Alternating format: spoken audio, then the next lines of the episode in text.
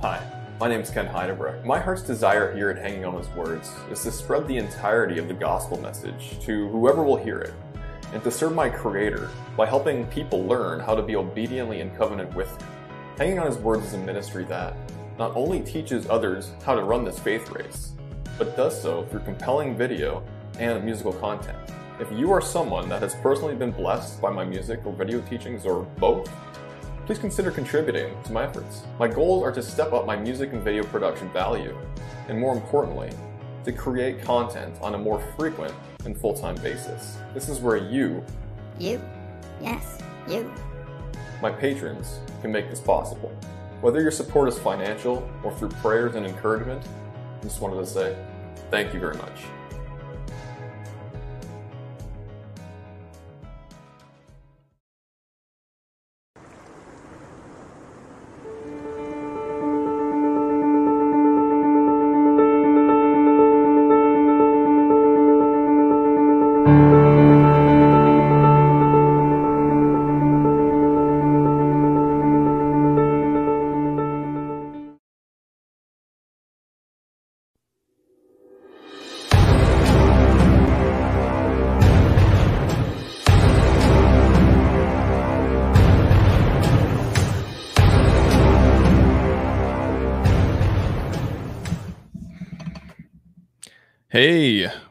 Welcome back to Honor of Kings, season number three, hosted here this season at my channel, Hanging on His Words. I am your host this season, Ken Heidebrecht, and with me, as always, is the word nerd himself, Sean Griffin. Hey Ken, yeah, it's a it's a fun title I gave myself a while back, but ultimately that's what I feel like because I'm always reading the Bible and I love it. So I think it's actually given me the ability to look at some of these books that we do in Honor of Kings and have a good bearing on whether they line up with the canon of 66 or not. So it's always a joy to do this show with you, brother, and I'm glad we could be back for episode eight of season three. Ditto, ditto, brother. And it's an applicable title that you carry. And I think that uh, the show unites word nerds from across the plane of the earth. So we're united tonight. Guys, thank you so much for joining us. Sean and I really appreciate you. I'm just going to take a quick look in the chat to see who's joined us this evening. Mary W. Hello, sister. Welcome. Paul Levi. Welcome, brother. Nice to see you again. Psalm 119. Shalom. Mr. Stephen Schofield, one of our moderators. Shalom, brother. Thanks for joining us again tonight. Howard Sanford, brother. Nice to see you, brother. Thanks for joining us tonight. Who else we got here in the chat? David Shearer, always another faithful brother, shows up every week. Sean, welcome, brother. Nice to see you again. James 122, Shalom. Carolyn Begner, welcome. I don't I don't recall your name. You might be new. If you're not, I apologize, but Shalom nonetheless. Thank you for joining us. Well, guys, tonight we are going to tackle another fascinating and brief book called The Prayer of Azariah. This book is uh, joined with the writings of Daniel and has been in the original Septuagint for thousands of years. And so Sean and I just thought, since we're on a Daniel theme, why not end this this theme with the uh, the last book here, the Prayer of Azariah? And so that's what we're going to be tackling tonight. I personally thoroughly enjoyed this book, Sean. Uh, it's just packed full of interesting little nuggets of word nerd gold, in my opinion. Yeah, this this particular book, it's very short, so we're going to be able to probably cover all of it this episode. But it, you know, you're going to hear us talk about this further as we as we continue. But you know, it actually was widely accepted and even considered canonical by the you know the Roman Catholics and the Eastern Orthodox churches.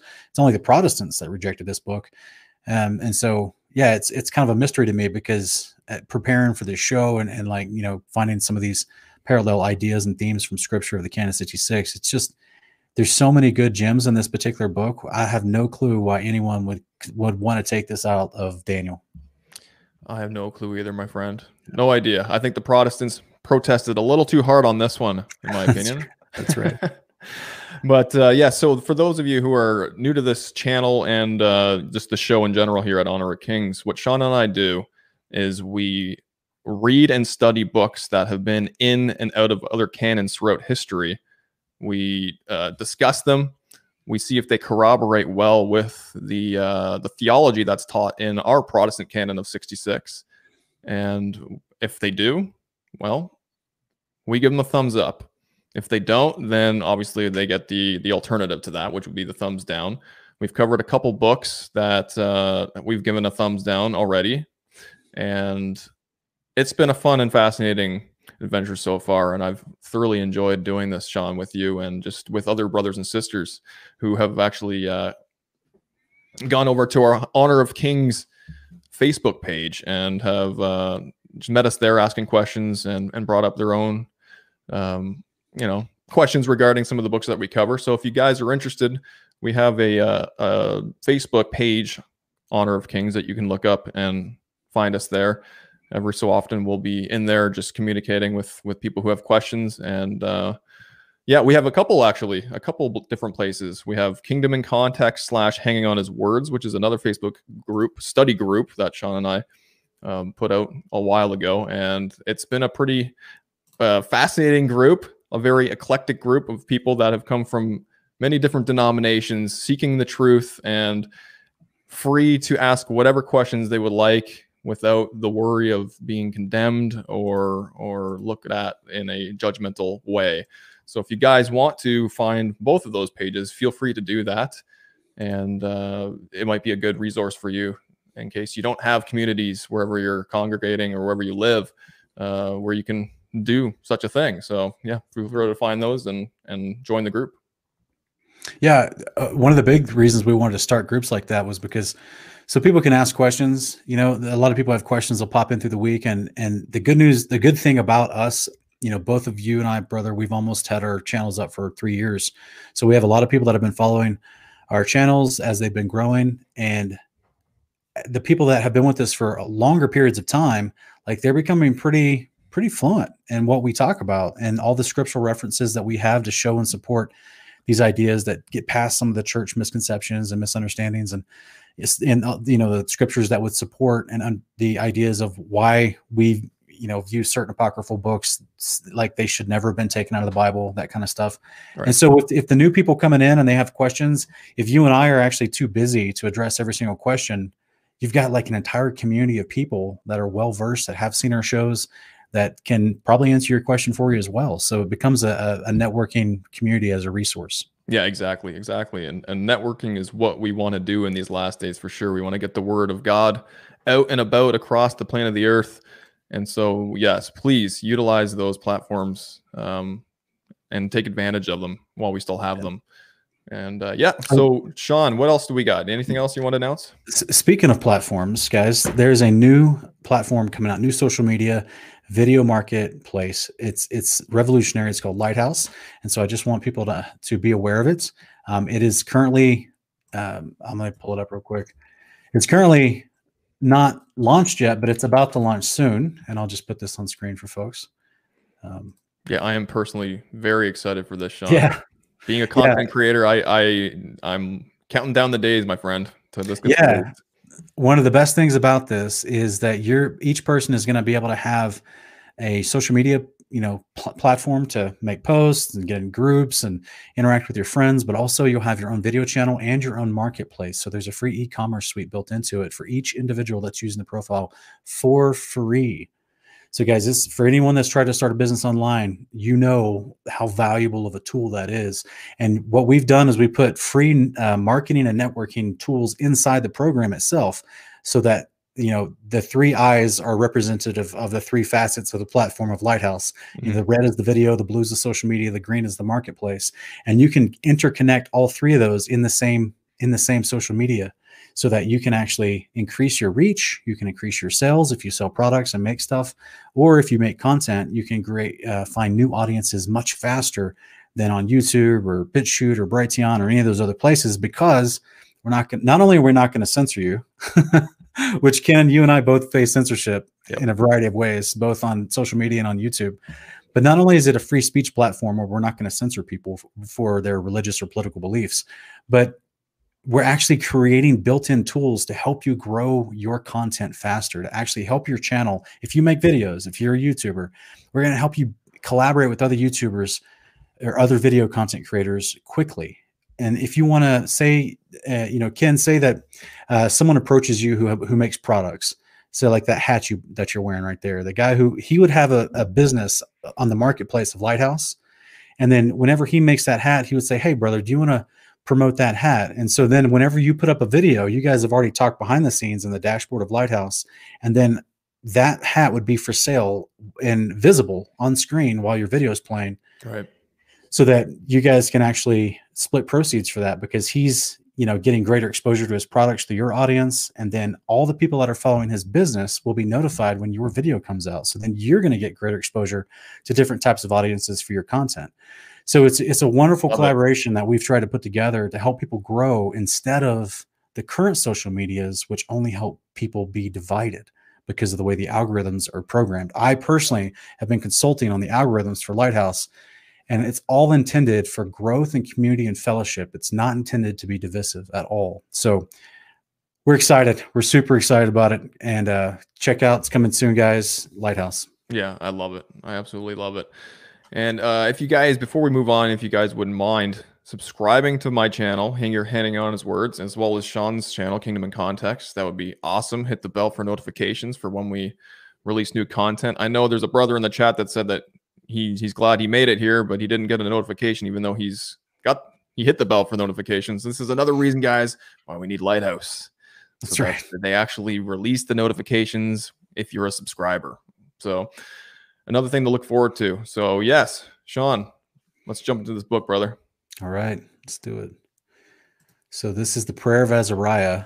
And uh, do you want the do you want the first slide? Who wants to read first? Yeah, I can read. No problem. Okay. Okay. So just to set up a little bit of context here, we've got the three Hebrews who are in Babylon. Nebuchadnezzar has already brought them into captivity, and he had erected a, a golden image of himself. And uh, the people were to bow down to it a certain time of the day when certain music was was happening and if you didn't you would be under the death penalty. And so Yeah. we've got these three hebrew boys here who decided no we're not going to do that. Even though we're in captivity um, we're still going to try to obey the father the best that we can and remain in covenant with him. So they've refused to do that. Nebuchadnezzar essentially said okay guys well then you're going to meet your demise here. So this is where it picks up here in the book of daniel. And they walked in the midst of the fire praising god and blessing the lord. Then azariah stood up and prayed on this manner and opening his mouth in the midst of the fire said blessed are you o lord god of our fathers. Your name is worthy to be praised and glorified forevermore. For you are righteous in all the things that you have done to us. Yes true are all your works. Your ways are right and all your judgments are truth in all the things that you have brought upon us and upon the holy city of our fathers, even Jerusalem, you have executed true judgment. For according to truth and judgment did you bring all these things upon us because of our sins. And did you want to do the next slide, Sean? Or yeah, okay. For we have sinned and committed iniquity, departing from you. In all things have we trespassed, and not obeyed your commandments, nor kept them, neither done as you have commanded us, that it might go well with us. Wherefore, all that you have brought upon us and everything that you have done to us, you have done in true judgment. You did deliver us into the hands of lawless enemies, most hateful forsakers of God, and to an unjust king, and the most wicked in all the world. And now we cannot open our mouths. We are become a shame and reproach to your servants and to them that worship you. Yet deliver us not up wholly for your name's sake, neither disannul your covenant, and cause not your mercy to depart from us, for your beloved Abraham's sake, for your servant Isaac's sake, and for your holy Israel's sake, to whom you have spoken and promised that you would multiply their seed as the stars of heaven and as the sand that lies upon the seashore. For we, O Lord, are become less than any nation, and be kept under this day in all the world because of our sins. Neither is there at this time prince, or prophet, or leader, or burnt offering, or sacrifice, or oblation, or incense, or place to sacrifice before you and to find mercy. Hmm. All right. So, Sean, right off the bat, I couldn't help when I was reading this to think, first of all, the conies these guys have, Right. right? But not just that, but the fact that there Azariah here is able to pray this while in the mm-hmm. midst of the most insane blaze of fire you could probably go into. I mean, Nebuchadnezzar, it says earlier in Daniel chapter 3 that he was so upset with these guys for not, you know, bowing down to his idol that he made the fire seven times hotter than it would normally be for someone to be thrown into. So this thing Right. is just insane. Yet Azariah here is having a conversation and, and glorifying the Lord right in the middle of this thing. That's that's Right. incredible. Yeah, right in the middle. It's pretty amazing. Um, what it makes me, because we're going to read later, just like in the book of Daniel, this also uh, parrots the same idea that the guys who threw them in, the physical, you know, henchmen that threw them in, they actually get burned by the fire. So I don't know the like. It makes my mind, from an engineering standpoint, wonder what was this actual furnace designed? What was the actual design or layout of the furnace itself? Because, like, how did those guys? How are they still so close to the fire? That they throwing them in there get burned by it, you know, and and so uh, it's just interesting to me how this because they clearly it's going to tell us here in a few uh, verses later how big they got the fire, which is massive. But um, yeah, I just I've always wondered that it must be it's not it's not like just a big pit in the ground with the big fire in it and they're just throwing people in it. Yeah. It's like an actual brick structure, like a huge furnace at the bottom of a big factory or something. Yeah, exactly. It's like one of those factory smokestack type Yeah. looking things. Yeah, exactly. That's how I envision it too. And I think that's Yeah. how some scholars have actually um, drawn it out for it to work the way that we're talking about, because it would have to be constructed a certain way in order to successfully throw them in, but then have the the mechanics of it work in a way where it actually burns the the Right. soldiers that are doing it too properly. So yeah, yeah it's interesting. pretty it's pretty weird um but yeah this this is amazing because like clearly the their supernatural protection starts the moment they're thrown in Yeah, instantly. instantly obviously yeah i mean it, Yeah. it's yeah absolutely and they obviously they, they must have had the holy spirit upon them as well in a way because it, how are you able to bless and praise the father in the midst of this if, if i mean obviously we're i don't want to get ahead of ourselves here we know what happens but you Yeah. have to you have to be filled with with the holy spirit in my opinion in order to respond the way that we're reading about I know that what you're doing, you're just speculating, but actually, I would agree with that speculation, uh, just simply because what we're going to see from the from the attitude of Azariah as he's actually praying this throughout the rest of the like fifty something verses, because not only uh, you know are, is the Holy Spirit on these guys, but I think there's a reason for it because these are the you know the companions of Daniel, and remember what we discovered with Bel and the dragon. Daniel was from a tribe of Levi; he was a priest. Yeah. So to me, it's it's my suspicion that these these guys were priests too, or at least being trained in that capacity uh, as as um, being of the tribe of Levi. yeah quite possibly Because of the way they talk about certain things, I'll explain later. But Yeah. um, and also having the heart that you're noticing right here. And so yeah, I mean, just to clear up any confusion, I think Daniel chapter three does talk about them being Jews, but that doesn't mean that they couldn't have been from the tribe of Levi because that was Right. a, a moniker applied to all tribes that were scattered, right? That was just a- right. a, name. Yeah. So yeah, Yeah, and some translations in Daniel 3 or Daniel 1 talking about them being from Judah.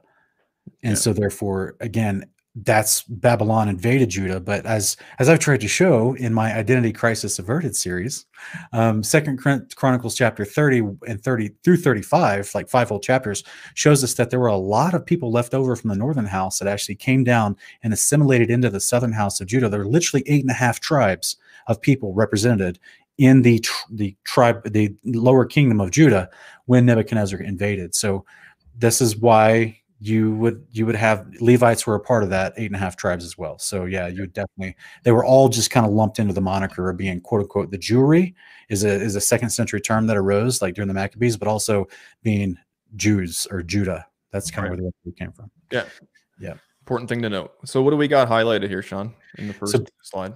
The first one I just talked about uh, all the things that you brought up on us upon the holy city of our fathers, even Jerusalem, you've executed true judgment. For according to truth and judgment, did you bring all these things upon us?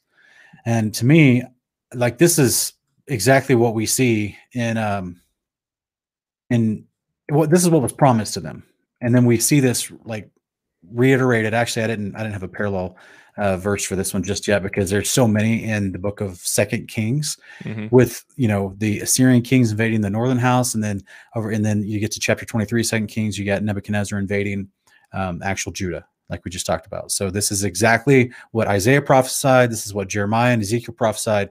This would happen, and it did happen. So they're repeating true history. Is the point I wanted to bring up. Yeah, and this is what Moses prophesied too, right? We we read about in, generally, we read about that in Jubilees chapter one. Yes, yes, and Deuteronomy. Yeah, yeah, and and that's actually going to get more specific, and I and there's some there's some really good parallels later when we get more specific. But I didn't uh, verses six to ten. Did you have anything that stuck out to you? Well, I mean, other than the fact that from six and seven, basically they're they're just admitting corporately, which is very humble of them to to be doing this, in my opinion, because these guys could have actually been righteous, but yeah. because things got so lawless and and the covenant was, um, you know, it wasn't there was no emphasis on remaining in covenant and the father was so long suffering to the point where he he's like okay well i'm gonna i'm gonna have to send this king nebuchadnezzar uh to do you know my bidding essentially mm-hmm. um it's just interesting the way that Azariah words this. He's he's basically saying we've trespassed. We've we haven't obeyed your commandments. We didn't keep them, and you commanded us that if we did, everything will go well, right? Which was prophesied. Right. Um, but I just love the attitude here of, of this this man that he would include himself corporately in the sins. He just he I know he loves his nation. He loves his people. He loves he loves the covenant in my opinion. He wants to be in it. He was trying his best to do it.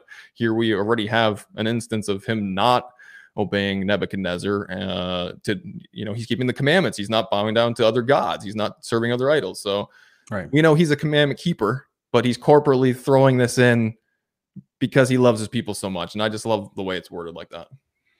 Yeah, it's it's a rare man that actually lumps himself in with transgressors, even though he may particularly not have been a transgressor. So that to me, that's like a level of of uh, integrity because he you know, to me, that's one of the things that leads me back to my theory that these guys, these three Hebrews in the fire, are actually being trained in the priesthood or are from the Levites, like Daniel was, because that would be the attitude of an actual righteous Levite priest. Was he's responsible for the spiritual welfare of the nation of Israel, and they had failed during the days of Ezekiel, and also leading into Jeremiah with Nebuchadnezzar invading. They had failed. This is what we read about in the Apocalypse of Baruch yeah. You know, this is what the Testament of Levi talks about as well in Testament 12 Patriarchs. So it, it's like for the righteous remnant that had not failed, yeah, they would feel guilt because they couldn't stop their their brethren Levites from betraying the covenant of the priesthood and and causing them, the people to to worship idolatry and be invaded and scattered as was prophesied. So right. yeah, it'd be it's an interesting heart of this man. Um, 11 through 15, he continues on. Now, this is where it gets interesting, Ken, because this is actually where he starts to say, Yet deliver us not up wholly for your namesake, neither disannul your covenant. So even though they're they're in they're scattered in Babylon, um, they're being persecuted right now by a wicked king who's literally trying to make them worship, break their covenant and worship other gods, but they refuse to. And so as he's praying this, literally at the point of, of receiving the death penalty, even though it's not going to work on them. but as he's praying this, he's trying to remind Yahweh, yet don't forsake us fully for your namesake, nor disannul your covenant, and cause not your mercy to depart from us for your beloved Abraham, Isaac, and Jacob's sake. It's he uses the word Israel, but that's Jacob. Right. So I just think that's fascinating because this is actually what we see all throughout Scripture. And someone who would know Scripture, in my opinion, would definitely make this kind of prayer because you're calling upon the actual words that Yahweh's already promised multiple times in multiple generations before you. Yes. Yes. Absolutely, 100%. I agree with that. And it just reminds me of uh, Jubilees 117, where Yahweh's like, and I will not forsake them nor fail them, yeah. for I am Yahweh their God. And like that's that's after he said, You guys are gonna go into the land, you're mm-hmm. gonna commit adultery, you're gonna you know, worship other gods. You're going to sacrifice your children to demons. All these things. I'm going to send witnesses to you. Mm-hmm. You're going to kill them. You're not going to listen. You're going to. I'm going to be long suffering. You're still not going to come That's right, yeah. covenant. But even after that, I have to scatter you. But I will never forsake you, nor my covenant. Yeah, uh, Jubilees is a great book that that um, has the same like very quickly puts it right out there in chapter one. We also see that same sentiment being relayed in Deuteronomy chapter 4, 26 through 31. Yeah. Um, this is, I'm not going to read the whole thing, but I'll skip through it. People can see it on screen where this is Yahweh talking through Moses to the people of Israel, saying, The Lord will scatter you amongst the peoples. You'll be left few in na- number among the nations. You'll serve other gods, the work of man's hands, wood and stone. Um, but from there, you will seek the Lord your God, and you will find him if you search for him with all your heart and all your soul when you are in distress and all these things have come upon you. In the latter days, you'll return to the Lord your God and listen to his voice. And here's the kicker, verse 31. For the Mhm. Lord your God is a compassionate God. He will not fail you nor destroy you, nor forget the covenant with your fathers, Abraham, Isaac, and J- in Israel, which he swore to them.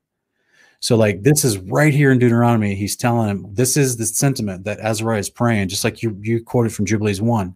And this is beautiful because this is being announced right at the get go here at the end of the, the 40 years in the wilderness with Moses about to die at Mount Nebo. And this is this is being reminded to this new generation, the same thing that was told to the first generation, with which is Jubilees chapter one.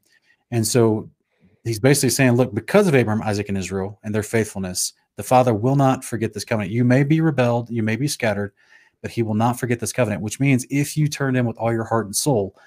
And so this is repeated again in Judges chapter 2 by the angel of the Lord, who actually shows up in the days of the judges after the days of Joshua. In verses 1 and 2, it says, The angel of the Lord came up from Gilgal to Bochim, and he said, I brought you up out of Egypt and led you into the land which I swore to your fathers. And I said, I'll never break my covenant with you. Can I just, can, if you just give me a minute, I just want to emphasize this. God said, I will never break my covenant with you. Yes, put put some more emphasis on that, Sean, just so, So me- there's no ambiguity. Let me hang on. Let me do something real quick.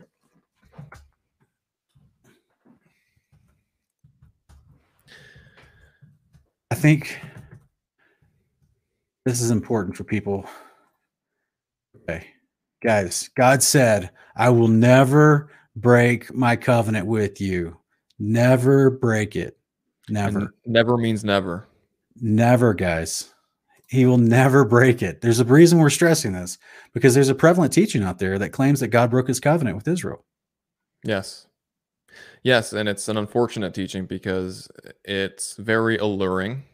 It's very romantic in a way, um, but it's theologically incorrect, and it unfortunately it, it casts it casts a negative light on the father's character. That's right. Yeah, because he's got all these words from the Father previously that say the exact opposite. Even with Israel sinning and transgressing the covenant, even after they're scattered, the Father claims, if after you're scattered, if you just repent and come back to me, I will show mercy to you. This is this is also in Leviticus 26. Uh, so like I said, I showed you Deuteronomy 4, Jubilees 1, Judges 2. King Solomon is praying this at the dedication of the temple in First Kings chapter 8, 45 through 50. Just real quick, he says, and when they sin against you, he's this is Solomon praying to Yahweh about the people of Israel. When they sin against you, for there's no man who does not sin, and you are angry with them and deliver them to their enemy, so that they take them away captive to the land of the enemy, far off or near. If they take thought in the land where they've been taken and repent and make supplication to you in the land of those who have taken them captive, and they say, We've sinned and have committed iniquity, we have acted wickedly. This is exactly what Azariah is praying in the fire, Mhm. right? He says, If they return to you with all their heart, with all their soul in the land of their enemies, you who have taken them captive and pray toward their land, which you have given to their fathers, the city which you've chosen, the house which I built for your name, then hear their prayer and their supplication in heaven, your dwelling place, and maintain their cause. Forgive your people who've sinned against you and all the transgressions which they've transgressed against you, and make them objects of compassion before those who have taken them captive, that they may have compassion on them. This is exactly what we see happening throughout the entire book of Daniel. Yeah, amen. Daniel received the compassion of like six different kings and is kept alive the whole time Yeah, yeah, exactly. because he refuses to bow to the Baals, because he's turning to God with all of his heart, because they acknowledge their sin and they're repent and they're walking in repentance. And the Father honors exactly what he repeated. Jubilees 1, Deuteronomy 4, Judges 2, 1 Kings 8, Second Chronicles 30 is a living example of this. This is actually before the southern kingdom is taken by Nebuchadnezzar. And this is in Second Chronicles 30. This is a small snippet. I, I encourage anyone watching, go read the entire chapter, guys. It says it so clearly. Even after the northern house was scattered and the southern house had not been invaded and scattered yet, there were still remnants of multiple tribes from the northern houses that repented and came back and celebrated the feast of Passover, which is a hundred percent covenant meal. And this is what you're looking at on screen, guys. If you look down at verse 11 here, it tells you literally, it tells you that the, these guys came back because this is what Hezekiah was telling them. Hezekiah was like, guys, come back if you repent. If you're not like, like it says in verse, uh, if it, verse nine, for if you return to Lord your brothers if you return to the Lord, your brothers and your sons will find compassion before those who led them captive will return to this land. For the Lord your God is gracious and compassionate, will not turn his face away from you if you return to him. So the couriers passed from city to city through the country of Ephraim and Manasseh as far as Zebulun, but they laughed them to scorn and mocked them. Nevertheless, which means regardless of the people that rejected this offer, there were some men of Asher, Manasseh, and Zebulun who humbled themselves and came to Jerusalem. And this is where they celebrate the Feast of Unleavened Bread and Passover. So you're literally this doctrine that we've run into so much, Ken, which tries to claim that the moment that the Assyrian kingdom was invaded by the Assyrian kings, that God divorced them. This is what we get these, you know, Isaiah chapter 50, where you, where Isaiah talks about God issuing a certificate of divorce.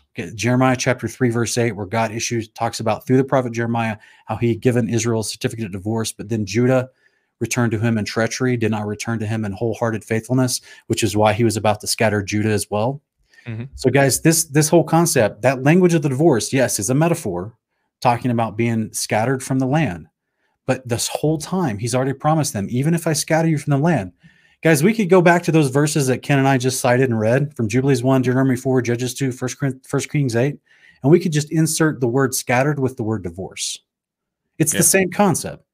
So all these previous moments where Yahweh is telling him, look, you're going to rebel and I'm going to scatter you. He's going, I'm going to divorce you from the land, not from, but in the same breath, he says, I will not break my covenant with you. Yeah. So it hurts my heart to see so many people running around claiming God divorced Israel and they were out of covenant for 700 years until Yeshua showed up. That is theologically suicidal compared to all these verses that are in the scriptures and the entire breadth of the middle of the Bible. Yes, I mean, brother, I love that you've pulled up obviously all the verses you have, but Second Chronicles 30 here, where it's the last part, nevertheless, some of the men of Asher, Manasseh, Zebulun humbled themselves and came to Jerusalem, and they went to keep the Passover, right? Yeah. And so Passover, for for those of you who aren't familiar, is one of the feast days that the Father has inaugurated into the covenant itself. It's they're his days, and his people are instructed to keep them and to celebrate because they have they're very specific in terms of eschatology, in terms of the kingdom itself and how they relate. And so if they're able to keep this Passover, that directly correlates to the fact that the covenant must still be something that is active and sure. isn't done away with or you know put on hold or something like that so great point of context, Sean, to bring this up. And yes, guys, we stress this more than we have because unfortunately, as, as Sean said earlier, there's there's some pretty mainstream teachings in the uh, HRM movement that teach opposite to what the scriptures are saying about this. So yeah, there's actually two veins of it, Ken. There's there's one vein that tries to declare that um, this the northern house when they were invaded by the Assyrians and scattered that they were out of covenant, can't get back in until Yeshua shows up. Okay. Which personally to me just lets me know they don't understand the priest of Yeshua nor the Torah.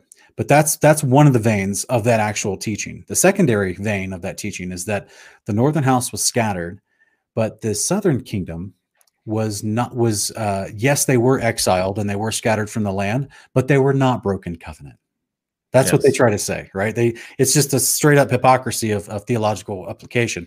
Even so, though Sean Second Baruch would say otherwise to the fact that Judah was even more treacherous than her sister, than yeah, her northern Jer- sister. That's actually right? Jeremiah chapter three, verses nine through twelve. So the famous passage that's used in that theory, which is Jeremiah three eight, that God divorced the, the you know Israel. They don't read the rest of the passage. It's literally in the same passage in verses nine through twelve, where it says, "If you return, I'll take you back."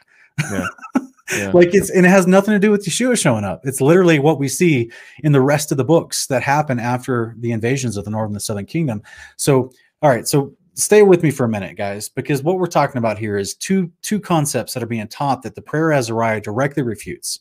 Now, I've already done a, several videos that refute it as well, but it's just worth mentioning in this little little bitty book because it does directly refute this this very prevalent teaching that God divorced the northern house of Israel, and some of them teach the southern house as well. So I just showed you on screen, Second Chronicles 30, men from the the already quote unquote divorced northern house coming back to Judah, keeping covenant practices, repenting, and God takes them back. So that way, by the time Nebuchadnezzar comes in about 100 years later and invades Judah, there's an semblance within the territory of Judah of approximately eight and a half tribes of Israel. Mhm. It's not just the, the Levites, the Simeonites, and the and the, the tribe of Judah. It's eight and a half of them. This is why, like, I love the fact that Asher is actually mentioned in verse 11 because we actually see this at Jesus's birth in Luke Yes. chapter 2 with the prophetess in the temple. From it the means, tribe that means 100% covenant, guys. Yeah. From the tribe of Asher, there's a prophetess in the temple in Luke chapter 2 at Jesus' birth. Guys, th- this is a very wonky doctrine. So now let's talk about that. That's the people that stayed in the land and assimilated into Judah for safety and provision and commerce and all that. And they're getting back in covenant while the northern area was becoming Samaria and there was controlled by the Assyrian kings. Well, let's talk about the actual scattered, quote unquote, divorced, the scattered inhabitants of the northern houses. Let's go specifically to one who actually wrote to us about his life. He was of the first tribe of the northern house of Israel that was scattered from Naphtali. It's a guy named Tobit. And we Tobit, covered him in season two, right, Sean? we did, and this may be a quick reminder for anyone that didn't see those episodes. Tobit is across the Euphrates in the land of Assyria, under control of um, extremely wicked, you know, uh, Assyrian king at this time.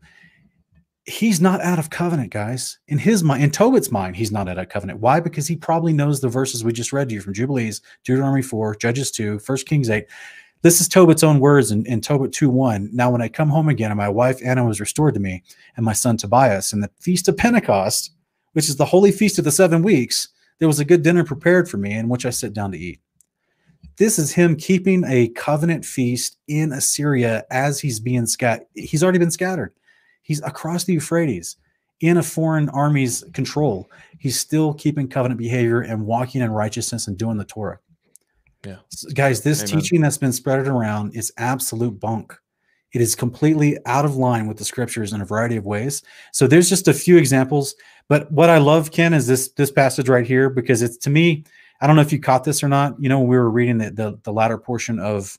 Um, let me go back up. This uh this latter portion here, verse 15 of the prayer of Azariah, Mhm. talks about being no time for prince, prophet, leader, burnt offering, sacrifice, oblation, or incense. You know, because he's so basically he's saying like, how are we going to find mercy? Because the temple's been destroyed, the priesthood's been scattered. You know, they're, they're not doing the normal ordinances of that are commanded to them as you know to make atonement for the people so he's asking like how are we going to even find mercy and i think this is interesting because that's exactly what by the way that um, solomon prayed in first kings 8 that i read you where solomon's like when they've done all these things he's praying for mercy ahead of time for them but not ahead. Yeah. yeah he, he's you know he's, he actually did a lot of other things to plan ahead i'm covering that in some other videos Yeah, yeah, yeah. Other know videos mean. but a lot of people would ascribe this particular verse here to what the prayer of Azariah is talking about. What do you? Th- I don't personally know if that quite applies, but what do you think about this? Um, not sure.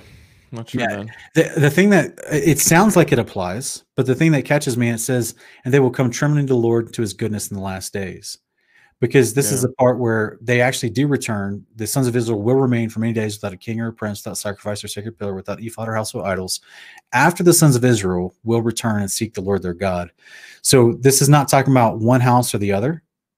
You know, as we Yeah. know, the the the people that were taken with Nebuchadnezzar in the southern kingdom, all the assemblances of the eight and a half tribes, they did try to come. Well, a portion of them tried to come back when they were allowed to by Cyrus, right? Yeah, that's right. But the northern house and those who had already been scattered stayed scattered. Mhm. So this is where, to me personally, this Hosea three four not only not not only is it talking about literally the last days, so it gives us a time qualifier of you know the day of the Lord, um, and this big return of the resurrection, and all this time period from the second scattering after the days of Yeshua, leading up to the return of Yeshua, and that's that's actually a bigger, deeper show that's been prophesied multiple times in the Testament of twelve patriarchs. Yeah. but and also in the book of Enoch, but this particular passage, I, some people would try to push into the prayer of Azariah in that moment, but I personally think he's just referring to the time that they're been prophesied, the 70 years that they're prophesied to be in Babylon. Yes, that's yeah, that's how I would see that because clearly, I mean, the the qualifier here is that it's referring to them trembling to the Lord and to His goodness in the last days. So yeah, that that's how I would see it, just as you said. Yeah, Yeah. yeah, that makes sense. But it's interesting, brother, because I mean, back in Second Chronicles, where it talks about in verse nine, for if you return to the Lord, your brothers and your sons will find compassion before those who led them captive. Mhm. So we're actually going to see this, right? They're returning to the Lord, right? Azariah is praying to the Father, and Nebuchadnezzar, who apparently was the most wicked king in the world during this time, shows them compassion, and That's right. his response is really interesting. I mean, I want to, I don't want to give it away, but he he definitely decides to to go on board with Yahweh being the King of Kings and Lord of Lords, and makes an edict across his land, basically Yeah. saying he is the God of gods. Yeah. So And this is the big result of this from Daniel chapter three and four. So, Yeah. in fact, a lot of people may not realize, but this book, what we're reading here, this prayer of Azariah, this was actually it, like in the Septuagint Bible, it, it immediately followed Daniel chapter three, verse 23. yes, yes. So this, it- so like if you were living in the days of Yeshua, then you could basically you picked up a Septuagint, and you would you would start to go to Daniel chapter three, and at verse twenty three, you would see the prayer of Azariah inserted in there before you you carried on with the rest of Daniel. So like it would be it's because it's literally the same context; it fits in perfectly. yeah, it does. yeah. So, but speaking of, we'll go to a, a quick fun fact, and then we'll be back, Ken.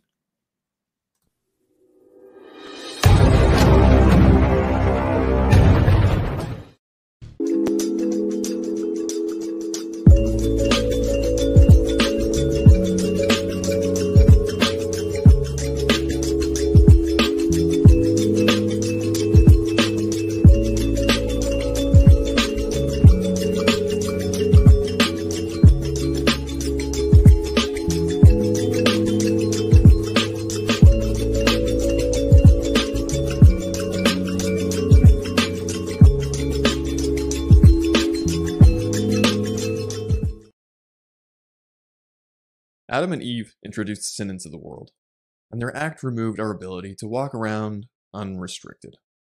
No need to worry though. Hanging on his words has got you covered. Literally. Find a link in the video description.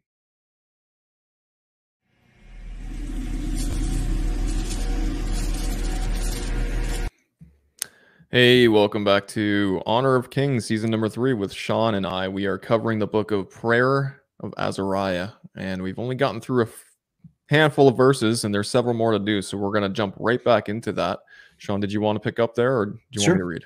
Here in verse 16, it says, Nevertheless, in a contrite heart and humble spirit, let us be accepted.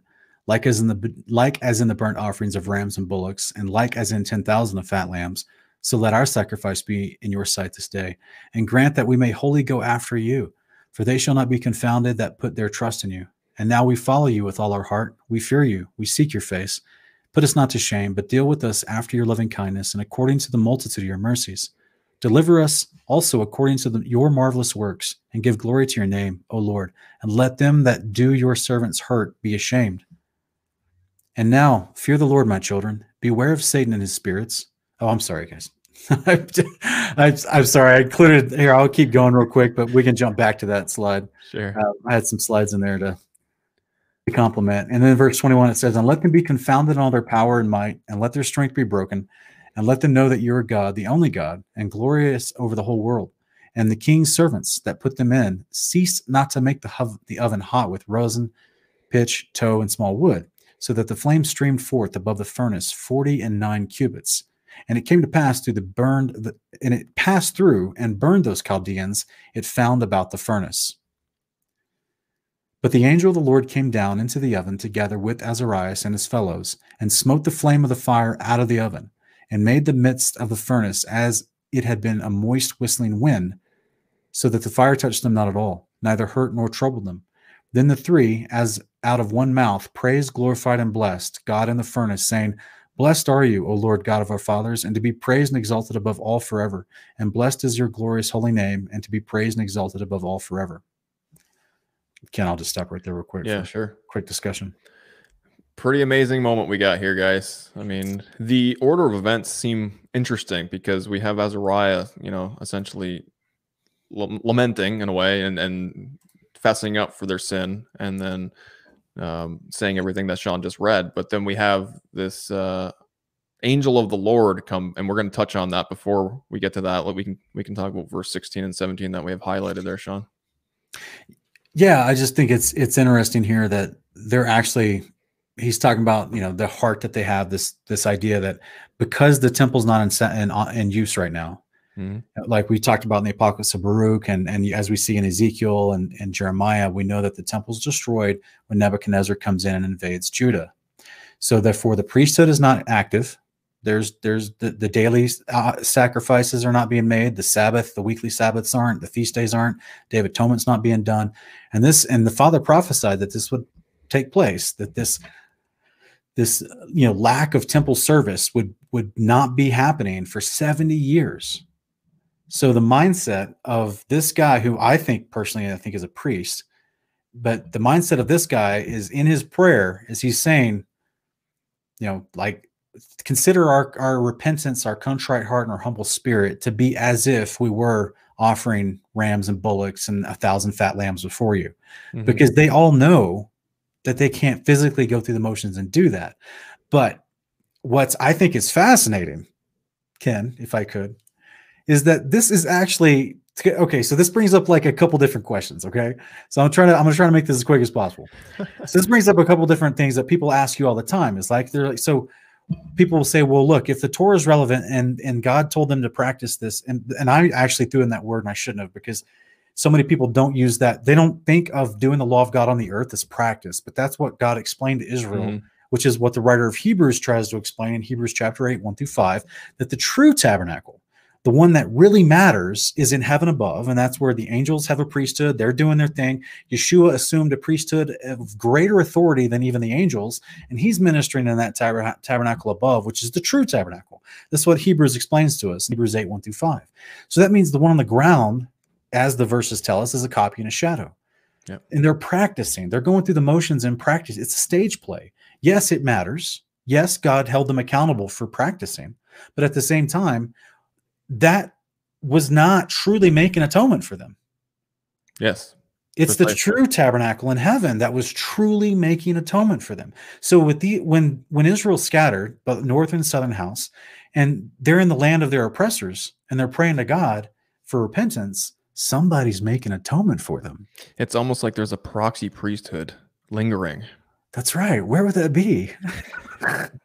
so for those of you guys who haven't um, watched Sean's milk and meat uh, episode where I joined him, where we talked about angels and their characteristics and their roles and, and just their overall function within Yahweh's creation model, I'd highly suggest you you go back and, and view that. Sean has it on his channel. I also have it on my uh, True Sleuth playlist if you guys want to check that out. But uh, angels, Angels, who would, have, guys. who would have known? Testament of Dan would have known. And guys, this is something we've covered in season two. We covered the Testament of Twelve Patriarchs uh, in a few ch- in a few um, episodes, but this is one that um, these are one of these first century books like Enoch and Jubilees that the the rabbis decided they didn't want people reading anymore. So this Yeah. was and used the, the Testament of Twelve Patriarchs, in, including this book you're looking at on screen, the Testament of Dan, is one of the is one of the books included in the Testament of Twelve Patriarchs. Um, this was a regular part of the Hebrew literature that people read as that they considered scripture up until the first century AD. So, what the Testament of Dan says about this very topic that we're talking about in verses one through seven, he says, And now, fear the Lord, my children, beware of Satan and his spirits, draw near unto God and unto the angel that intercedes for you. For he is a mediator between God and man, and for the peace of Israel he shall stand up against the kingdom of the enemy. Therefore is the enemy eager to destroy all that call upon the Lord, for he knows that upon the day on which Israel shall repent, the kingdom of the enemy shall be brought to an end. For the very angel of peace shall strengthen Israel, that it fall not into extremity of evil. And it shall be in the time of the lawless of Israel that the Lord will not depart from them, but will transform them into a nation that does his will. For none of the angels will be equal unto him, and his name shall be in every place in Israel and among the Gentiles. Well, Sean, there's so much in there, but I wanted to highlight verse seven, where this also iterates this idea that the Lord, even though these people will go through a time of lawlessness in Israel, Mhm. the Lord will not depart from them. That's and right. in fact, He's going to transform them into a nation that does His will. That's right. It's beautiful. Awesome. And and of course you're you're jumping into verse seven, and that's actually going to jump into you know Yeshua's priesthood because that's why he for none of the angels will be equal to him. This is what Hebrews chapter one tells us that Yeshua was made greater than the angels. But if we look up in verse one and two, uh, or verse two, it says, "Draw near unto God and unto the angel that intercedes Mhm. for you, for he is a mediator between God and man." Guys, think about what we're what we're looking at here. before Yeshua showed up, before he lived, died, and resurrected and attained to his priesthood, we have we have the angels in heaven are the ones that are mediating for the sins of Israel. Yes. This is this is literally the process that the Father set in motion since day one of creation. This is why in Psalm 74 and Psalm 102 and also repeated in Hebrews chapter 1, the angels are called his ministers. They're sent out to help those who are inheriting salvation. That's a word for a priest, guys. Mhm. This is why in Exodus chapter 28 verse 1, Aaron and his sons who are attaining to the priesthood are called ministers unto the Lord. It's the same concept. The angels in heaven are priesthood of God, uh, just a different class, a different type. This is why um, this is this is why this is happening. So, in case anybody ever wonders, so wait, Yeshua was was made a was prophesied to become a high priest for us so that he can atone for our sins. Well, who was atoning for our sins before him? God already had that taken care of. Exactly. Exactly. He did. And as we just read in the Testament of Dan, um, that information, I mean, it just flat out tells you that there's there's an angel that mediates between God and men. But Yeah. these patriarchs often talk about having the writings of Enoch. Mhm. And so we do see in the book of First Enoch angels acting in ministerial priestly roles, as well as in the book of Jubilees. I mean, they're cutting covenants, they're right. blessing people, they're doing like everything that relates to a priesthood and its function. Angels are doing That's right. so it's it's a it's a very important and not seen attribute within the Protestant canon of 66, unfortunately, but it is in other canons, and it's a huge it's a huge area that gets missed within our theology. I mean, it, it fills in massive gaps, and uh, it's a very very important thing to understand.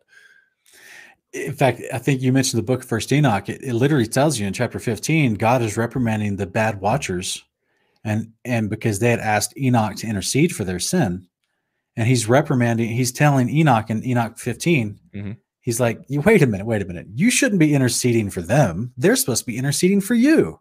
Yeah. So, like, it literally tells you exactly what the Testament of Dan here is saying that the angels are supposed to be interceding for for mankind.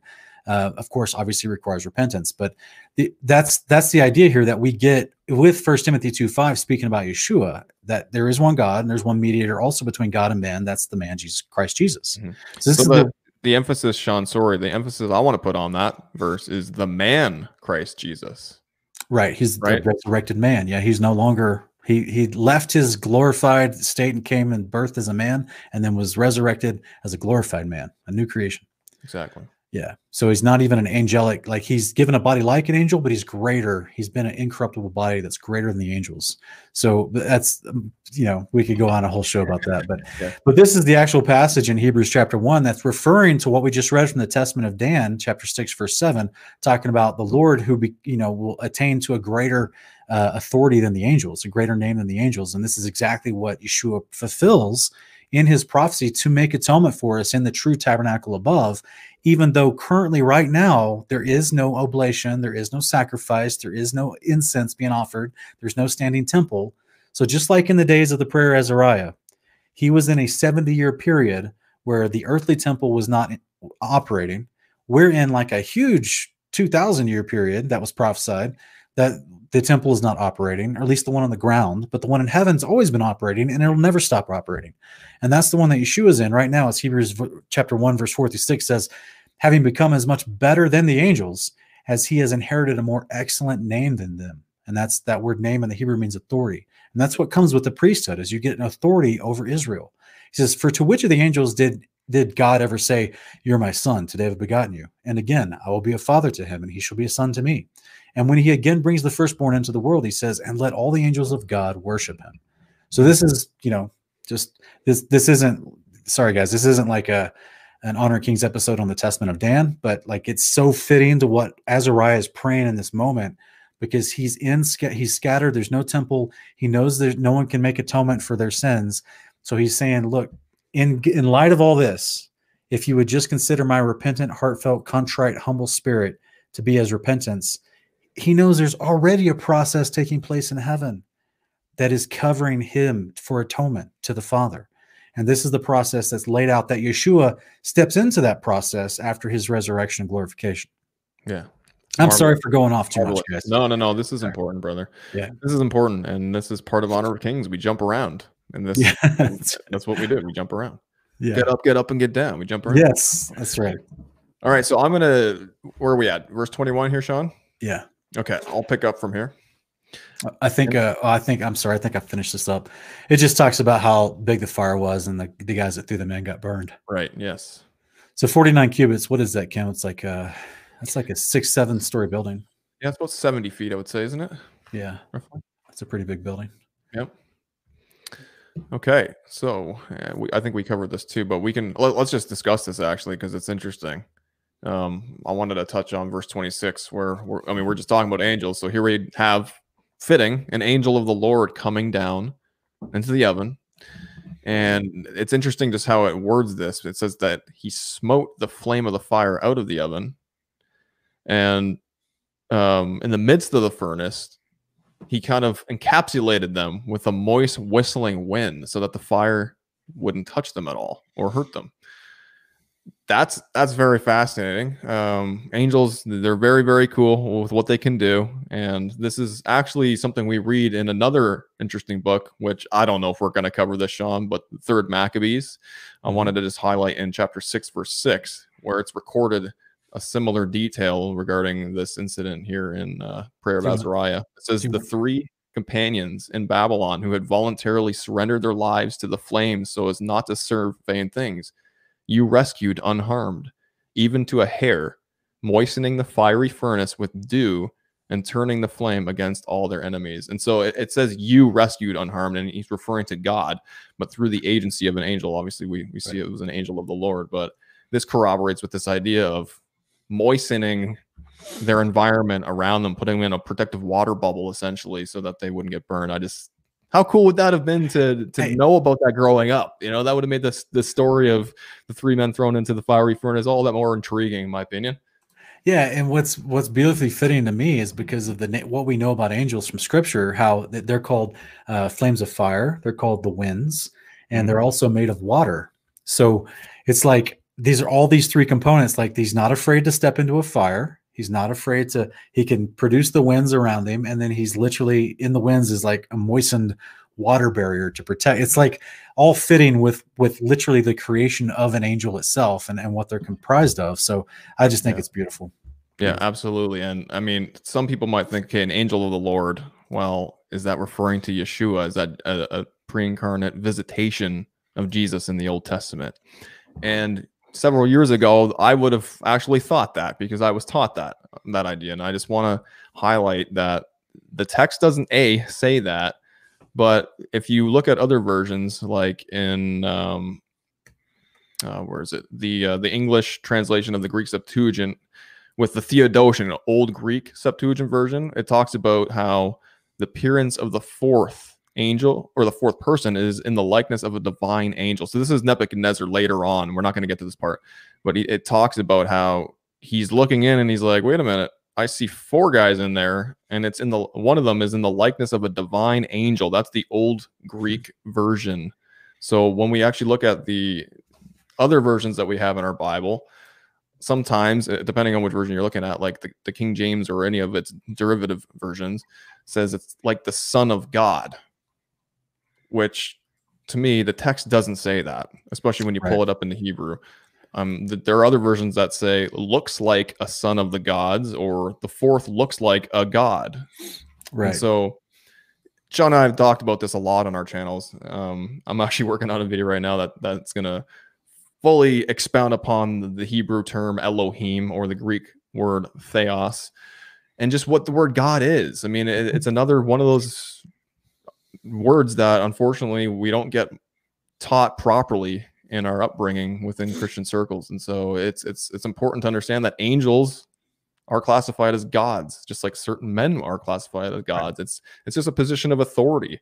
right. It represents a position of authority. Yahweh is the supreme authority, the supreme God of all gods. Yeah, it doesn't So- mean you're you're polytheistic. So don't let the Calvinists and the Reformed theologians scare you. It doesn't mean that you're polytheistic. It doesn't mean that you're in idolatry for all the Baptists out there. It literally it has a definition to the word, and this is the part like you try to get people to to like just slow down and let's look at the Mhm. definition of the word. And it literally you see that it's a place for ru- rulership. Um, and there's multiple definitions of that word, and some of them apply to angels, depending on how it's used. So this is exactly why you would have Yeshua being called a God in Hebrews chapter 1, verse 8, which is just parodying Psalm 45, 6, and 7. So Yahweh, the Father, calls his son Yeshua God Mhm. because Yeshua was destined to be a ruler over us as King of Kings and Lord of Lords. That's So right. that's how that term is easily broken down.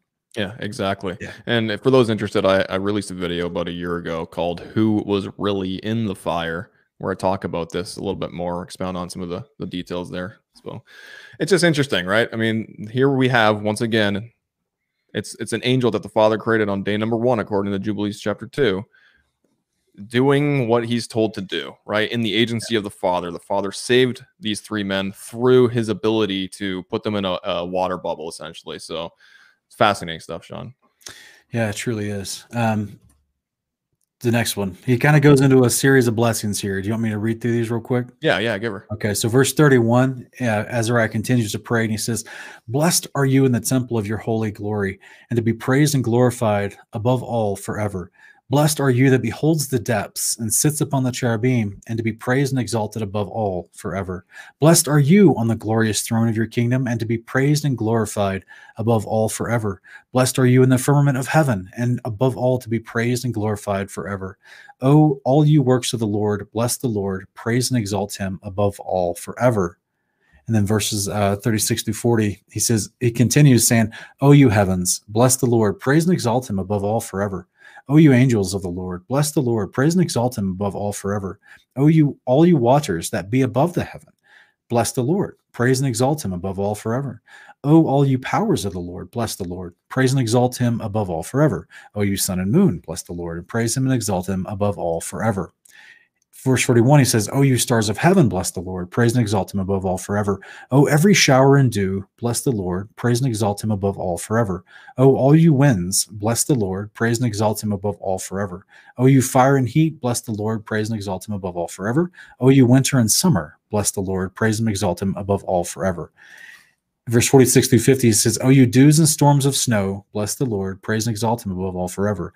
O you nights and days, bless the Lord, bless and exalt him above all forever. O you light and darkness, bless the Lord, praise and exalt him above all forever. O you ice and cold, bless the Lord, praise and exalt him above all forever. O you frost and snow, bless the Lord, praise and exalt him above all forever.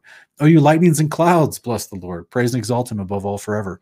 And let the earth bless the Lord, praise and exalt him above all forever. O you mountains and little hills, bless the Lord, praise and exalt him above all forever.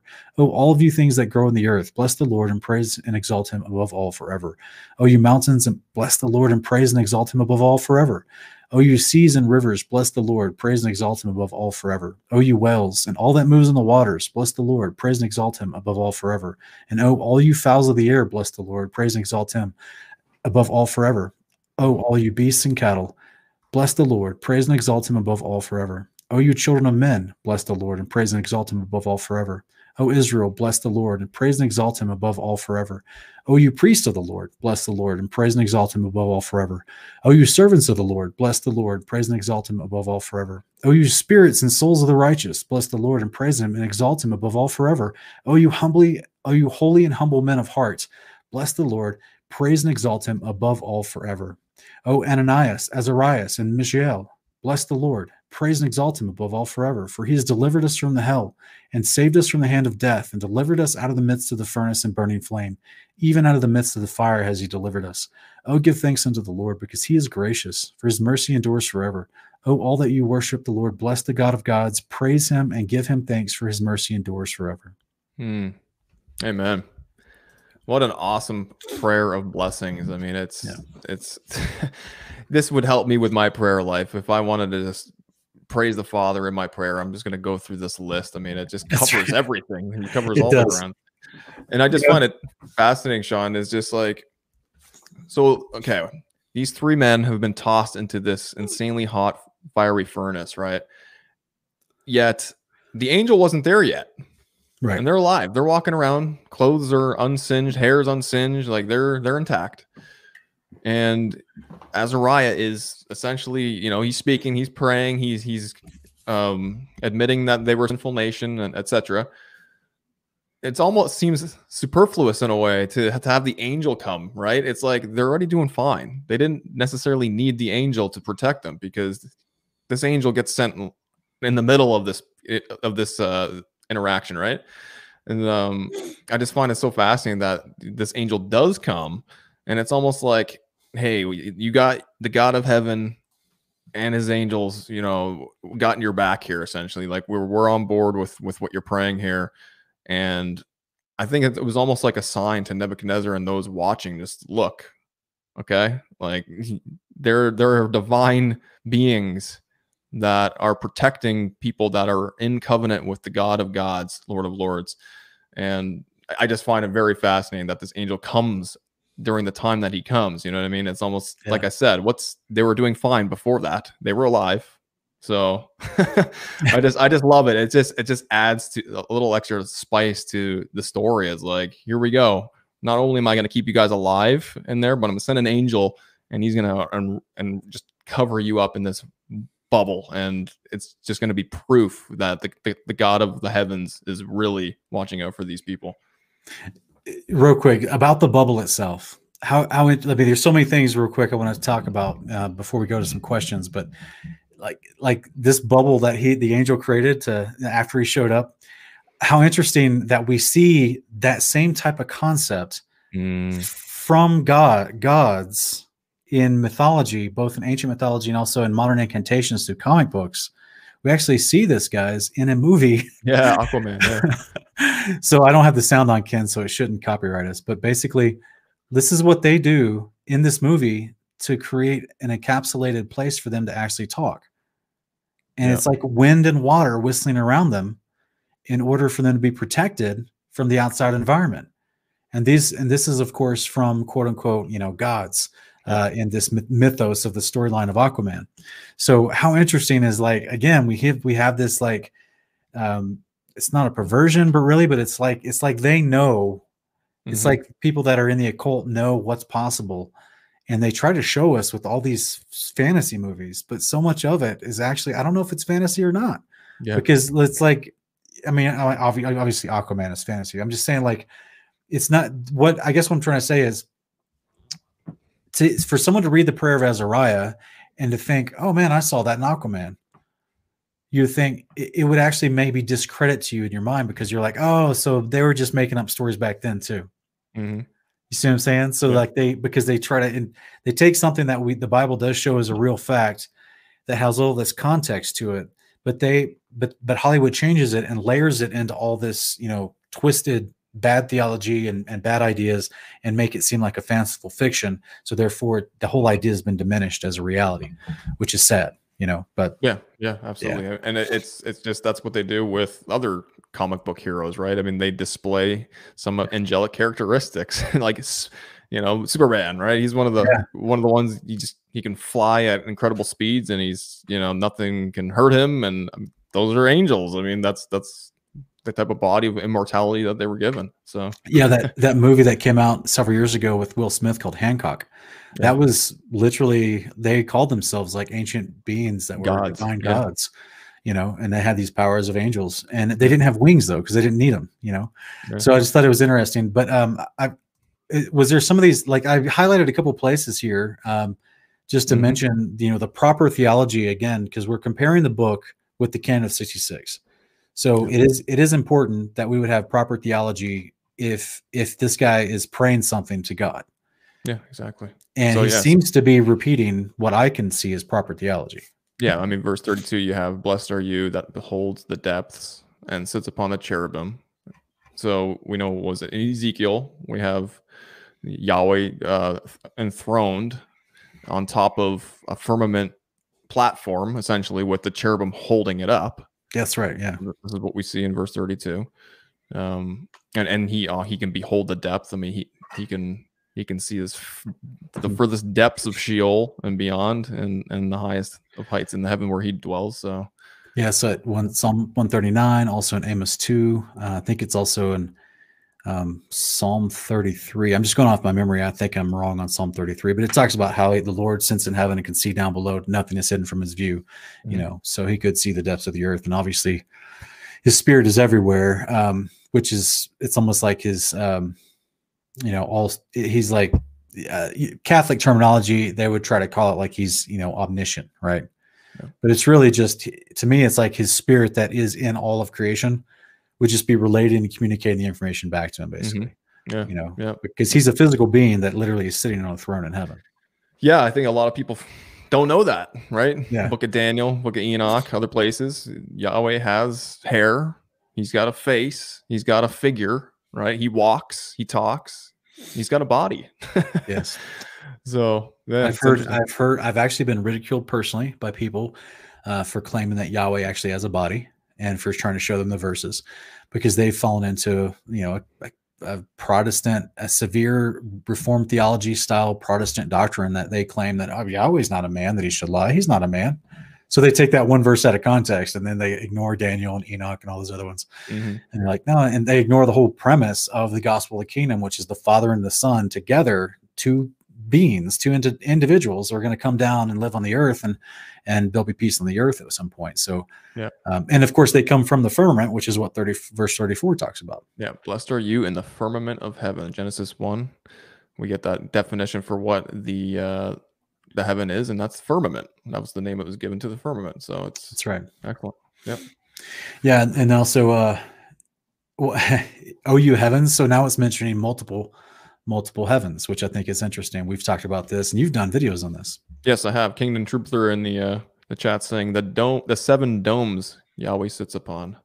That's right. There seems to be seven of them from from the information that I've gathered and Sean's gathered. It Yeah. uh, he's at the very top of it, right? He's the most high, looking down through all of them. So Yeah, and if you don't like our opinions, and I mean, the, literally, there's a Hebrew professor in Israel today who testifies to the ancient writings of Israel, talking about seven firmament layers. Yeah, Miss Elior, yeah. Yeah. So okay, so Sean, verse 38 here. Okay, this is this is a cool one, right? Because we see this in Psalm 148, verse 4. All you waters that be above the heaven or the firmament, bless the Lord, praise and exalt him above all forever. So if we go over to Psalm 188 or 148, 4 rather, same thing. David's doing the same thing. Praise him, O highest heavens, and you waters that are above the heavens. it's wild. That's after the flood, isn't that, Ken? Many years after the flood. That's right. Water still up there, and that's exactly how it should be because that's what Genesis describes it as. That's So, right. Yeah. Yeah. And so the, the rest, he just goes on to seem like like everything he can think of in creation. He starts naming off everything. It reminds me of that scene from uh, the Anchorman where he's just like, "I love lamp," and then Will Ferrell's like, "Are you just looking at things and saying you love them?" Yeah. like, I love Yeah, lamp. that was good. That was good. But I mean, he's he's listing off jubilees too here, right? He's going through the snow, the hail, the frost, the lightnings, this, the that, all the spirits over this and that. So it's he's he's covering everything.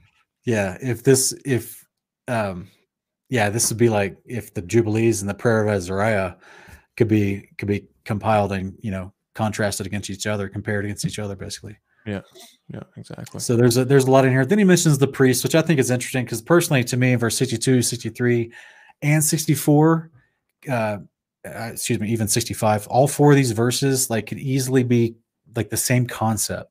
But there, but it's it's to me, this reminds me of a common theme we see in Hebrew writing where they mention something, and they have another statement to expound on the thing they just mentioned, but they're talking about the same thing basically.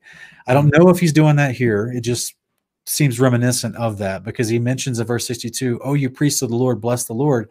But then in verse 63, he's like, Oh, you servants of the Lord. Well, that's that could be the, the Levites as well, right? The priests were chosen from the Levites, and then the, the rest of the Levites did their time in service to the tabernacle um, according to their age from 25 to 50. So, like, it, it could be it could be either one, but and also he talks about the, the spirits and souls of the righteous and then the holy humble men of heart well that's supposed to be the priesthood as well so i just think it's interesting how he mentions you know this this correlation and breaks it down because he's he's already mentioned everything in creation so now he's going to focus on actual job types of people Yeah, yeah, yeah, exactly. And then what do we have here? I mean, we've got it. We've got a possibly a priest, an angelic priest, you know, covering him as he's praying this, right? So yeah it's awesome. Yeah it's yeah that that would be my question like if an angel ever shows up in my life that's i'm going to ask him hey man are you a part of a, an actual priesthood or are you just part of this the, the ministers that service the priesthood in heaven you know Yeah. like that'll be one of my questions for them uh be fascinating It would be. I, that's. I've got goals, Sean, and one of them is before I draw my last breath on this earth is to interact with an angel. That'd be cool. I, and I want to know that it's an angel. You know what I mean? Not not not the whole Hebrews like entertaining angels unaware type thing. Um, yeah, that would be so awesome. I really think that'd be cool. And but wouldn't it just be you know poetic irony for you to to get to the resurrection and you're you're in your in the New Jerusalem and angel comes up to you and you're like I've seen you before. He's like yeah I met you when I was you were like 12 and I came and I interacted and did something like you didn't know that you'd already interacted with an angel. Yeah, Yeah. yeah, it'd be interesting. That would be. Yes. So this this book is awesome, and this is an obvious thumbs up in my opinion. Uh, A great book. It's in the Greek Septuagint, Yeah. and the Greek Septuagint is a legitimate source of truth. It was the book that uh, the first century apostles definitely had in their possession, and so they would have had this book. They would have known all about these boys and and their time in the fire and how an angel came and wrapped them in a bubble and uh, all this fun stuff that we just read. So Yeah. awesome, awesome book. Sean's got on the screen here. The Prayer of Azariah, also called the Song of the Three Children, appeared after Daniel 3:23, which we just we talked about earlier. It, it fits in perfectly here.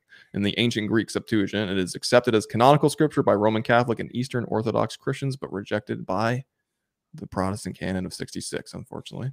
Dun, dun, dun. Yeah. Man, the more we do this, the more it makes me wonder like if this some of this Protestant movement was just a big charade for revisionist history on scripture. Yeah, yeah, man. I mean, it's uh it's a high possibility, that's for sure. It's looking mean- more like it.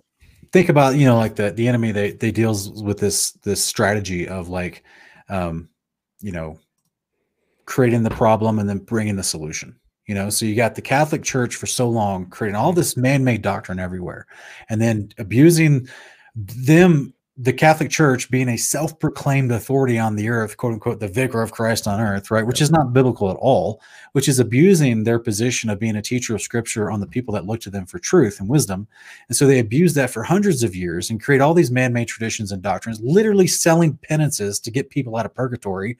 I mean, there's no other original Yeah. earn your own salvation than that, right? So like they're literally they're fleecing the flock for actual money um, due to theological ideas. And so then here comes this solution.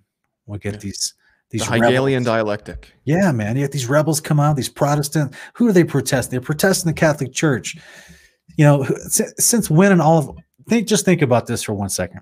Think about this out this whole, you know, idea of pasting 95 things on a door and how that somehow has made it throughout history.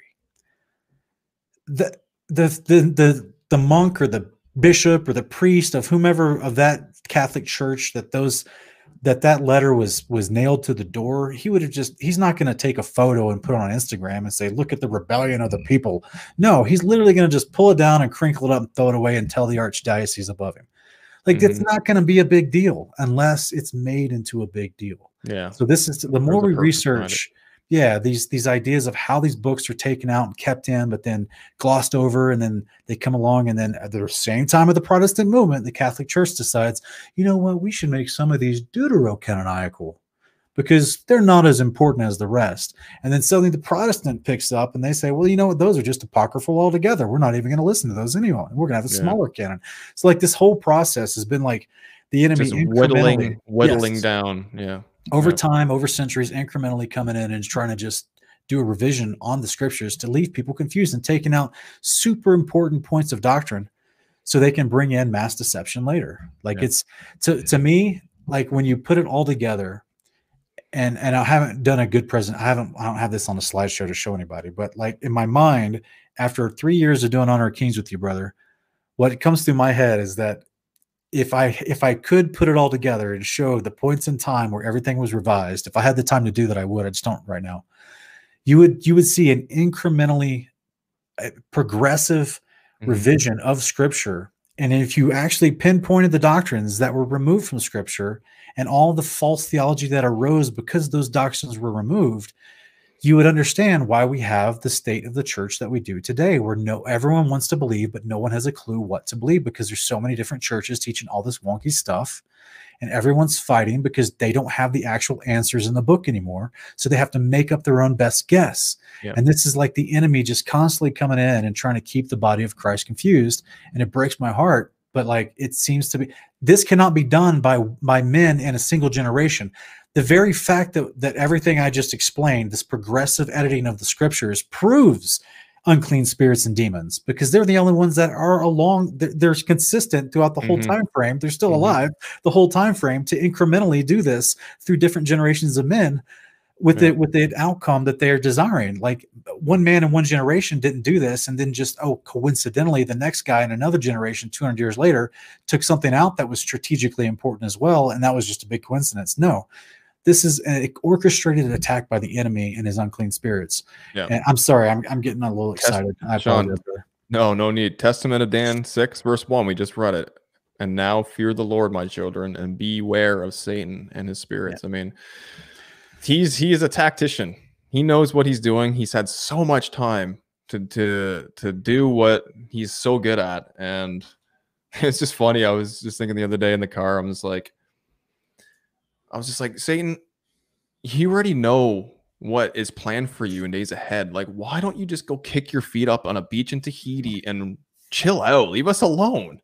like, why do you hate us so much? Why why are you going through all the trouble that you've gone through with your unclean spirits? Call them all back in. Why don't you guys just retreat somewhere and you know and take advantage of the time that you have before you know what I mean? It's just I'm obviously I'm just joking, but at the same time, I'm just like it's so frustrating because the enemy is so good at what he does, and unfortunately, the people, um, people are asleep, man. They're asleep. They're not. They're not questioning things. They're not doing their research. They're not giving their best foot forward with regards to the God-given brain that they have to to look through the deception and to, to see the lies and the gaps just in the very bibles that they they skim through every once in a while right? Yeah. And so it's, that's my prayer is that people would just wake up you know collectively uh starting with you know the body of believers just wake up and, and see that satan has been working. He hasn't been dormant. He's he's he's a busy guy and he's been working as you said for centuries. And he has been a part of these movements that you know we sometimes uh, like gladfully uh, uh, we'll say we adhere to like i'm a protestant i'm proud of it like you know what i mean like all these like th- they're bad titles and they come with really bad history and and i agree brother i mean it, it's super sad Yeah, think about like our generation. Like, what what other book in the in the world would people claim to know and want to talk about with pride and defense, defend it so staunchly, uh, or their little interpretation of it, and not really know the book? Like, th- just think about like this. Think about let's take a popular book that uh, you know, super popular book in the in our last you know 10, 15 years. We have something like um, oh my goodness, I don't know what is uh, a Tom Clancy novel or a Michael Crichton novel or Fifty Shades of Grey, right? Horrific pornographic book sold bukus of copies, millions upon millions upon millions of copies.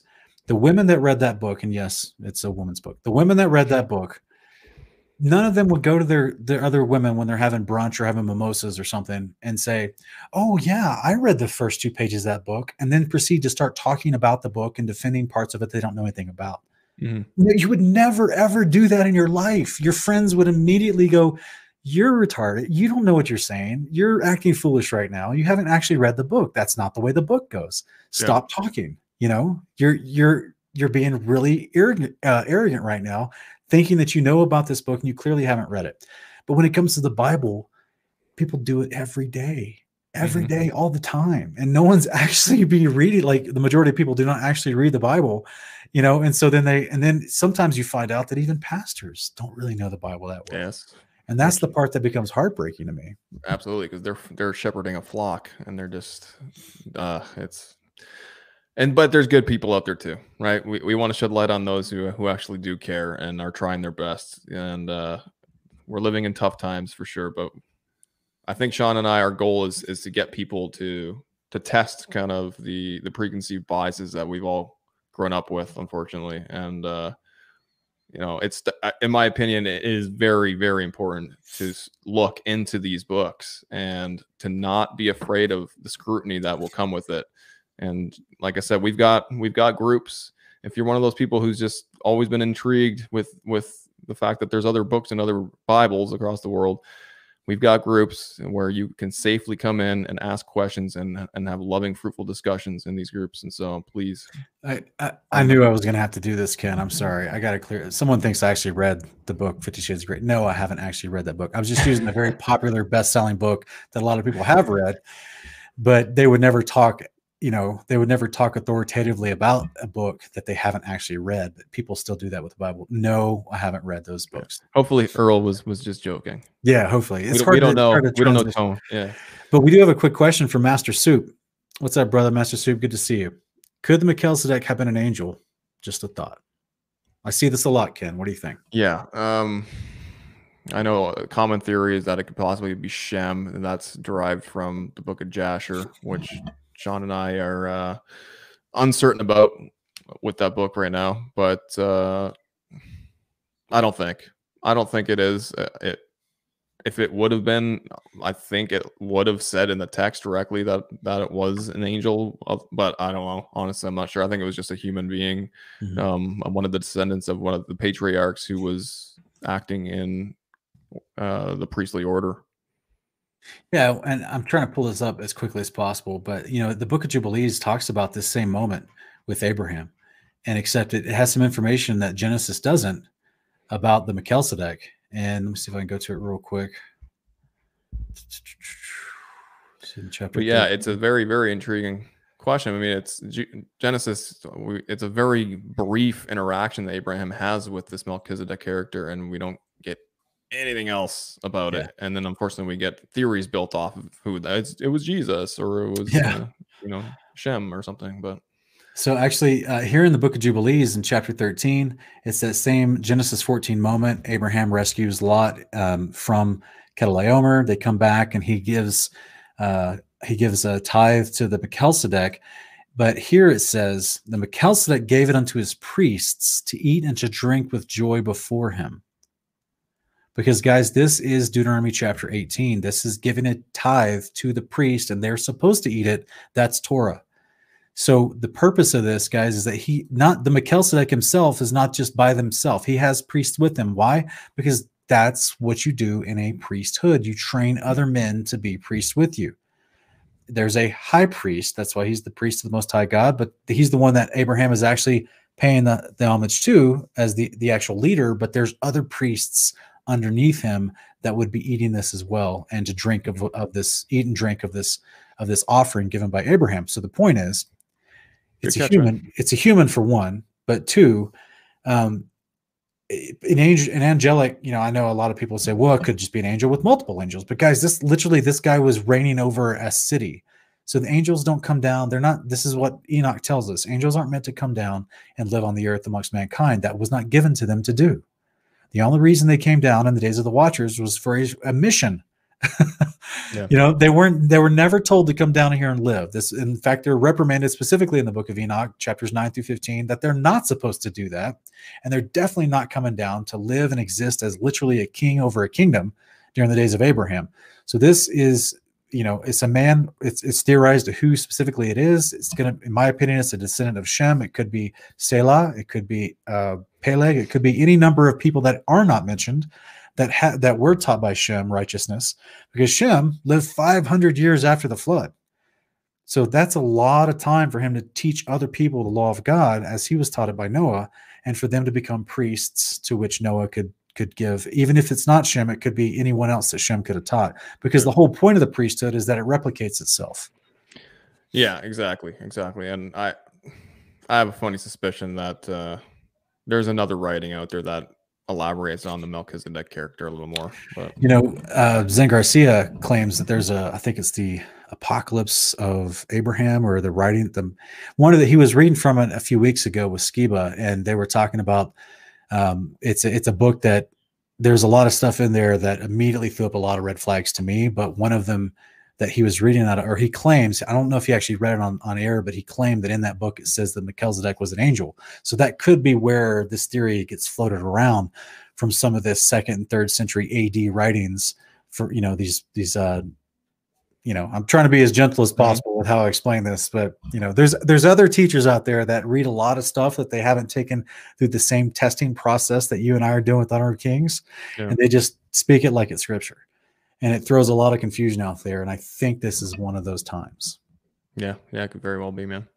I'm Yeah. seeing another question in the chat there, Sean, from Sister Marcia. She's got it in all caps. I don't know if you see it or not. I'll read it and if you can find it. If Nimrod, etc., could or could have broke through the firmament, did they know the waters would come down?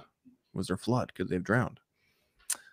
Um, yeah. Well, we know that apparently what they were planning on doing would have been successful or had the potential to be successful if Yahweh hadn't interjected with his angels and, and come down and did what he did.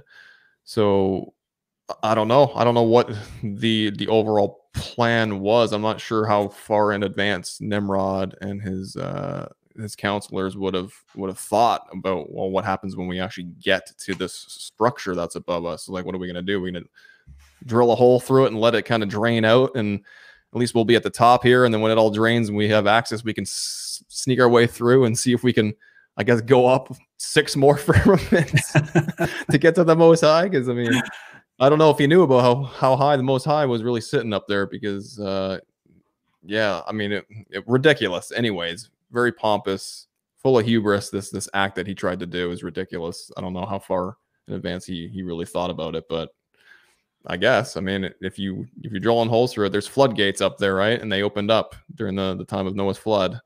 So I don't know if he thought he could sneak through one of those or or whatever else, but it's it's fun to to, to think about, sister. But uh, I I actually don't know. I can't answer you with any any validation through scripture or, or text that would indicate how he was planning on doing that successfully.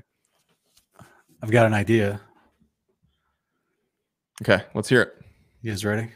Amos 9, 2 and 3. Though they dig into Sheol, from there my hand will take them. Though they ascend to heaven, from there I will bring them down. Though they hide on the summit of Mount Carmel, I will search them out and take them from there. And though they conceal themselves from my sight on the floor of the sea, from there I will command the serpent and it will bite them. I think the ancient Nephilim had a ton of technology that we don't hmm just the, the, for the very simple reason of the fact that they could build the Tower of Babel, which in which inherent for anyone that's an engineer, you understand the challenges that would go with the claim. Like Jubilee's claims, it was like 1.6 miles tall. We can't even do that in modernity right now. Like modern skyscrapers, like the the biggest one being built that might surpass the Burj Khalifa is still not even a mile tall. Yeah. So, and that's going to be like 210 floors.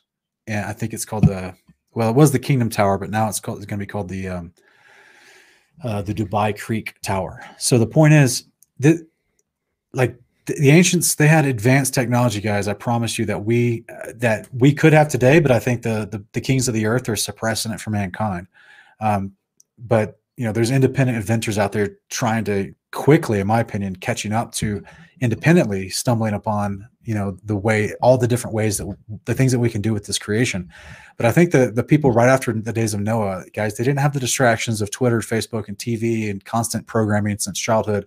Like these dudes were super smart and they also heard all the stories from noah and shem so it's just a natural process of life if you hear about the rebellious angels doing crazy stuff and flying through the air and advanced technology because they literally were showing the secrets of heaven that men were striving to learn as enoch talks about Mhm. then you're going to try to replicate that because you know it's possible and this is a consistent thing we see with humanity if you know something's possible you will replicate it and try to do it better because you know it can be done Right. so uh, this is to me why they're building a tower to begin with. They know it can be reached. It's literally there. They know it's there. They're going to reach it. In Yeah. addition to just the height of the tower, which requires an amazing amount of, of, of knowledge, they also had other forms of knowledge, which I think what you're looking at on screen here is why we see all these depictions of flying vehicles from the Sanskrit writings of 4,000 years ago, and the Assyrian hieroglyphs from 3,000 years ago, from the Egyptians from 3,000 years ago. Guys, I think they had advanced technology that we don't understand. This is that that whole concept is being exploited by the modern day narrative through ridiculous shows like The Ancient Aliens. Mhm. But they're not from outer space. It was literally just the Nephilim of today. And this is why Yeshua is, or excuse me, Yahweh is telling them in Amos 9, I don't care if you go to heaven or you try to hide in Sheol, I'm going to get you. Or if you try to hide on this floor of the sea. Now, specifically, I, I apologize for the long lead in, but specifically, Miss Marcia, to your question, if the if the firmament above has water above it, well, then they anticipate having to go through lots of water and water pressure in order to get through there. Yes, there may have been some sort of flood, but remember what Genesis talks about. There's actual flood gates. Mhm. So they may have thought they were to, able to get to those gates and open those gates. So it's not if you just open one gate instead of all of them, you're not flooding the whole world again. Um, and maybe you can close the gate if you can figure out how to open it. The point is, I think, like literally, they they know how to uh, they know how to deal like the idea of us having a submarine and like that being a big deal in uh, in our modern age.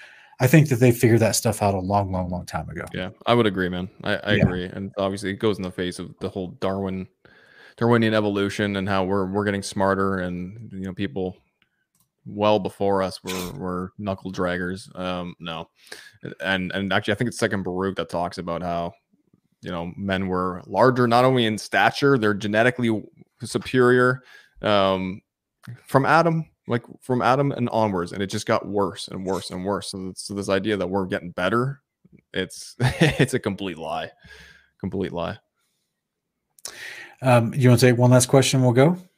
yeah sure man we can do Okay, brother. Um, I'm trying to see. Did you see one you want to pick out? There's several here, but we only have time for one. um uh lady bear's got an interesting one i think Okay.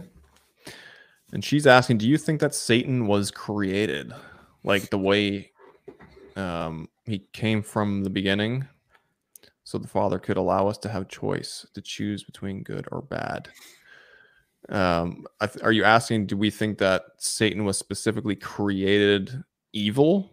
Like did yahweh or create satan to be evil so that he could enact his will on mankind and and we would have this concept of choosing good or evil and he would be the one that would you know help that come to fruition?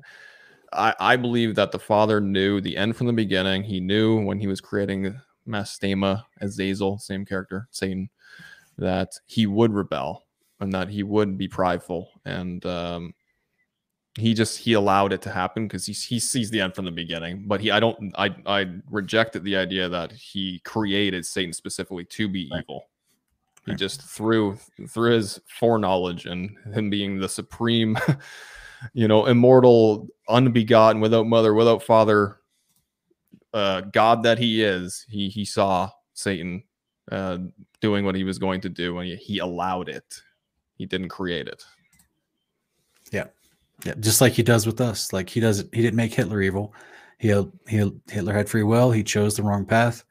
He allowed that uh, to happen, but then that you know that was recompensed at one point when justice was actually done uh, to that guy and his efforts. So you know it's um yeah he doesn't just create evil. He doesn't create.